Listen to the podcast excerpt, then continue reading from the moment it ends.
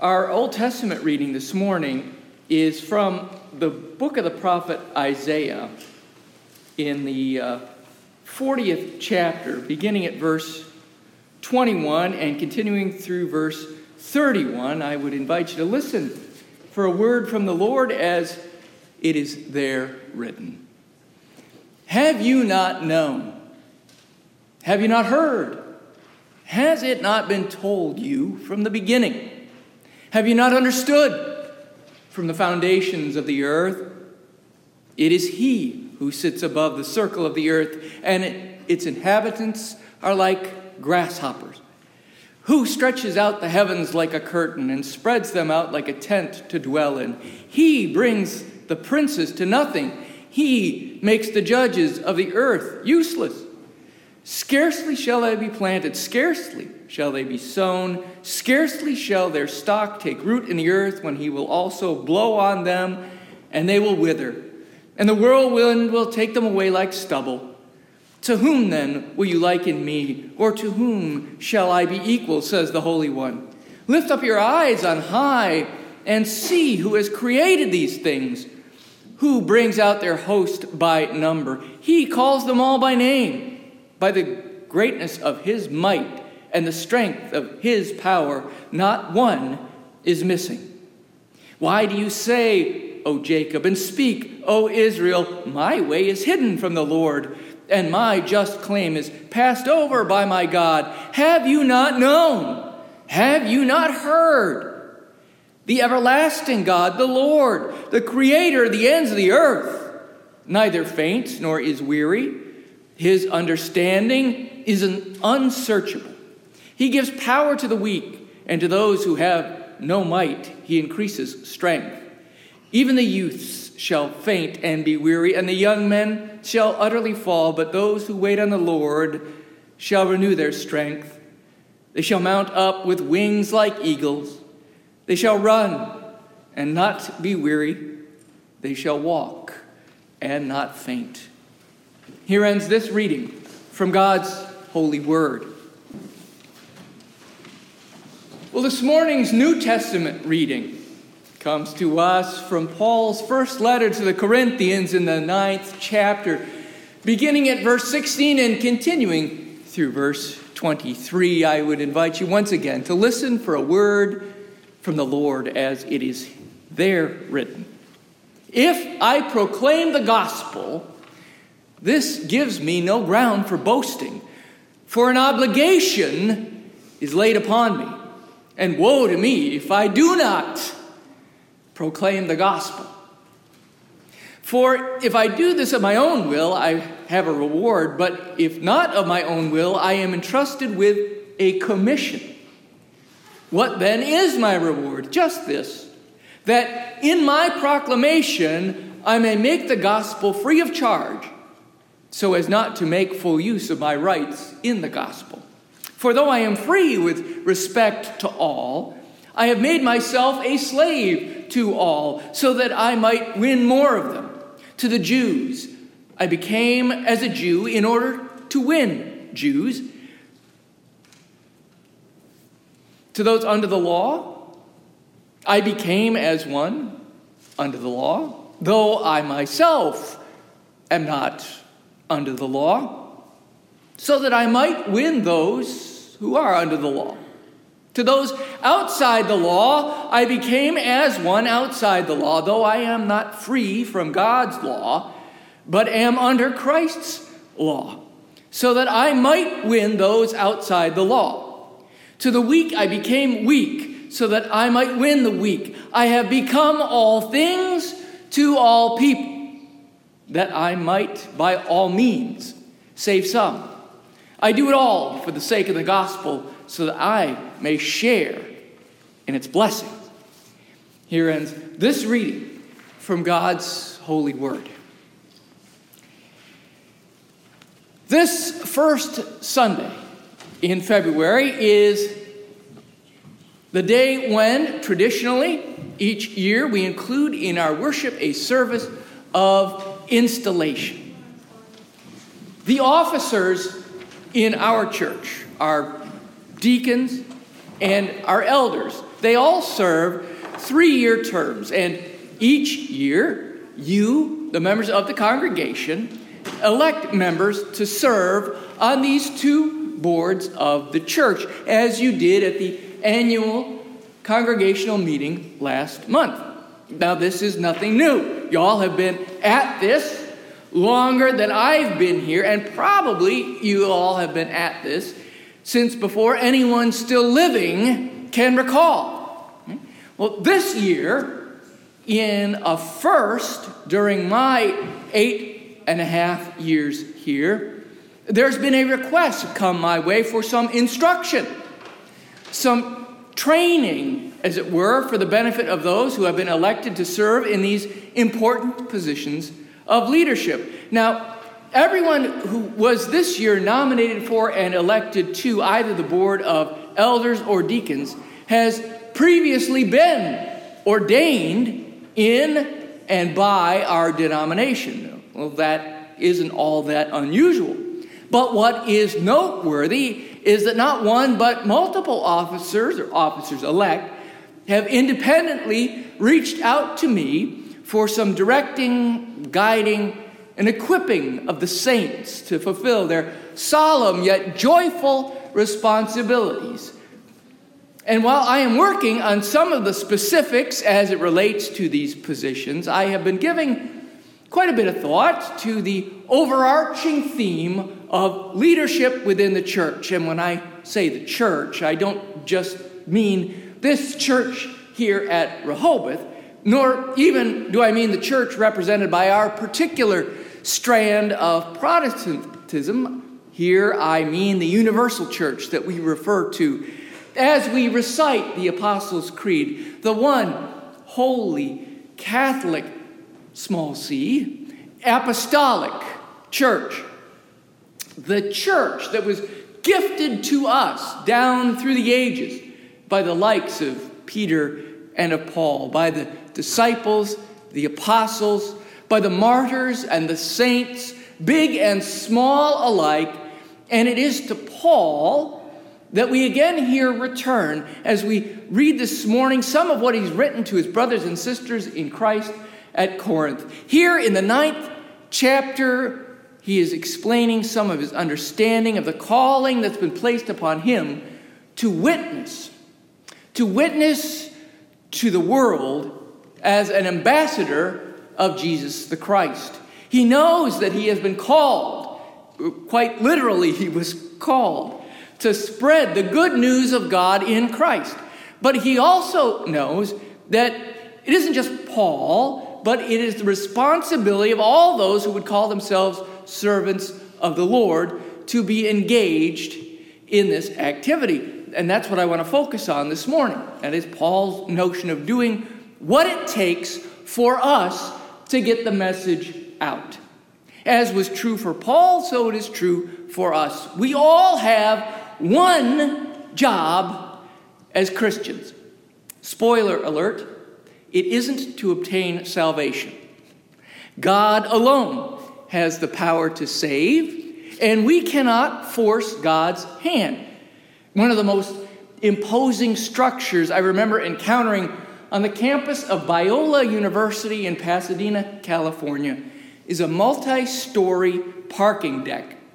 It stands out because it's probably the most unattractive building on all of campus, but one of the most highly prized uh, in that part of town.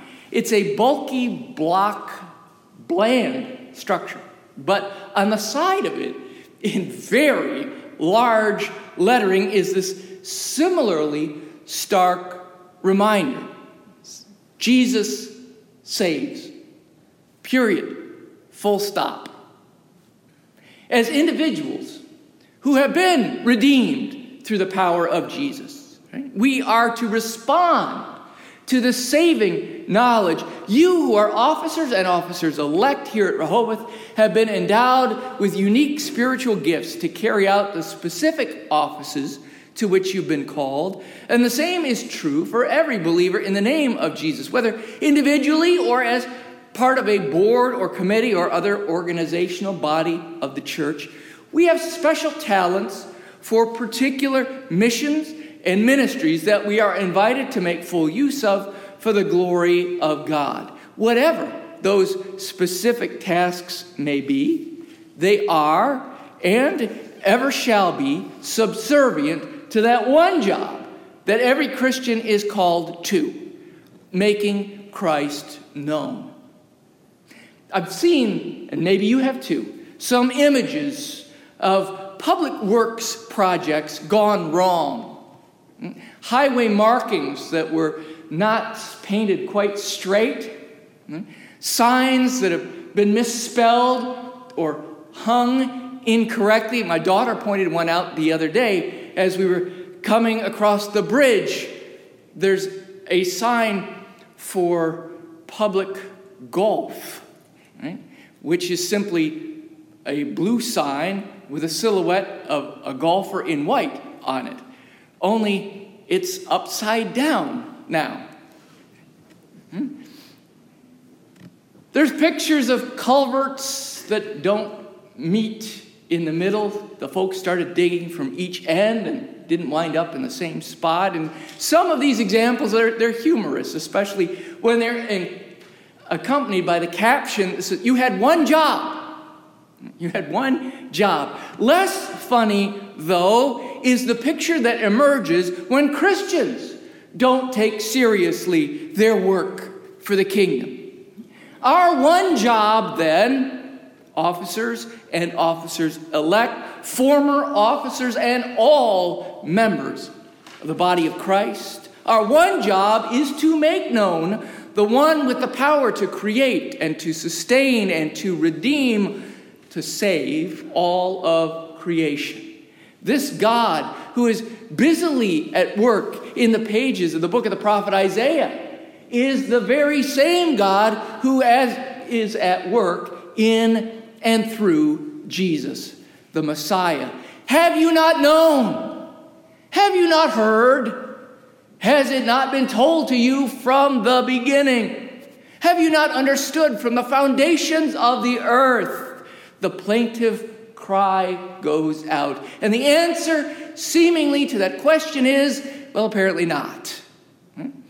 In the beautiful prose of the nineteenth Psalm, the author reminds us that the evidence is all around us if we will just open our eyes, our ears, and our hearts. All of creation, all of creation, we are told, testifies to the truth of God's goodness, His majesty, and His power. It's all right there, hiding in plain sight. And yet we remain blind even to this day, which is why we need folks. We need folks like Isaiah and Paul, and yes, you and me too, to awaken our senses and those of those around us, to become aware and passionately committed to what has been referred to as the defiant proclamation of the obvious. The author of the article that I referenced from this pulpit last week, the one in the Guardian newspaper that profiled some atheists and agnostics from diverse cultures, he referenced a survey from twenty eighteen. And according to that survey, whatever it was, fifty-two percent of those who were queried in England admitted to having no faith. Now, I presume that what the author meant was that over half the respondents didn't identify with any particular faith tradition. But perhaps that is synonymous with saying they have no faith. In any event, the proportion of those who don't claim a religious affiliation has been growing in the U K and, in fact, in most of the Western world. This is a trend that is not new. It was observed and commented upon by others in previous generations.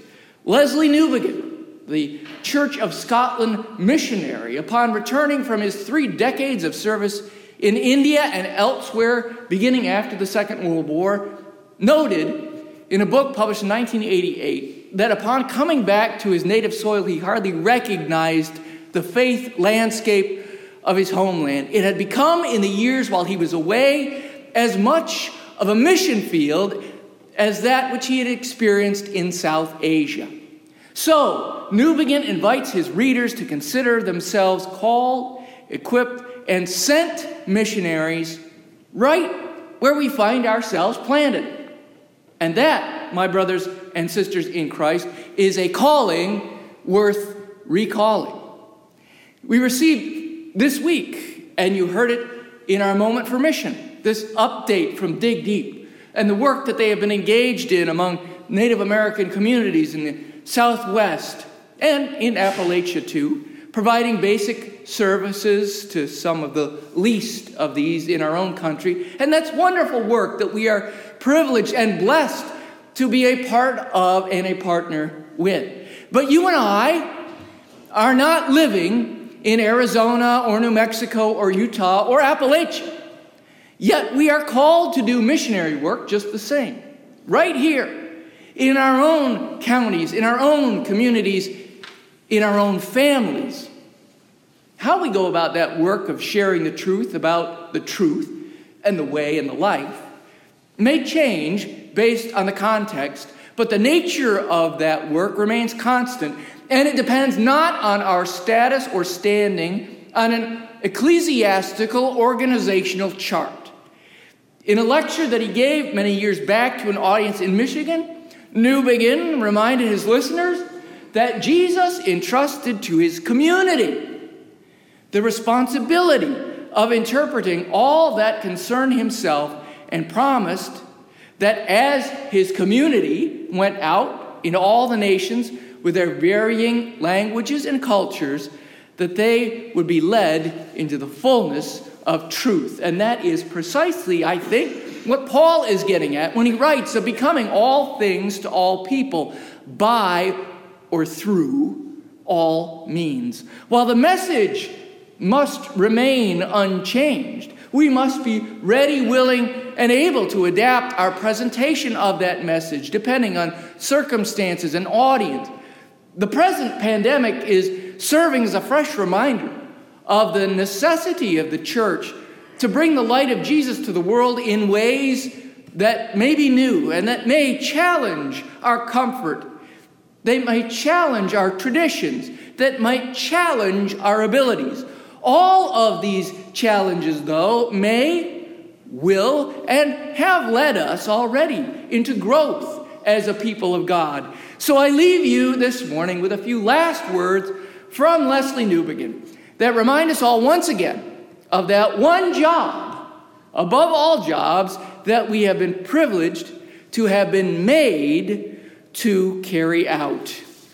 When the church affirms the gospel as public truth, it is challenging the whole of society to wake out of the nightmare of subjectivism and relativism, to escape from the captivity of the self turned in upon itself, and to accept the calling which is addressed to every human being, to seek, to acknowledge, and to proclaim the truth. For we are that part of God's creation which he has equipped with the power to know the truth and to speak the praise of the whole creation in response to the truthfulness of the Creator. And for that, we can truly say, thanks be to God.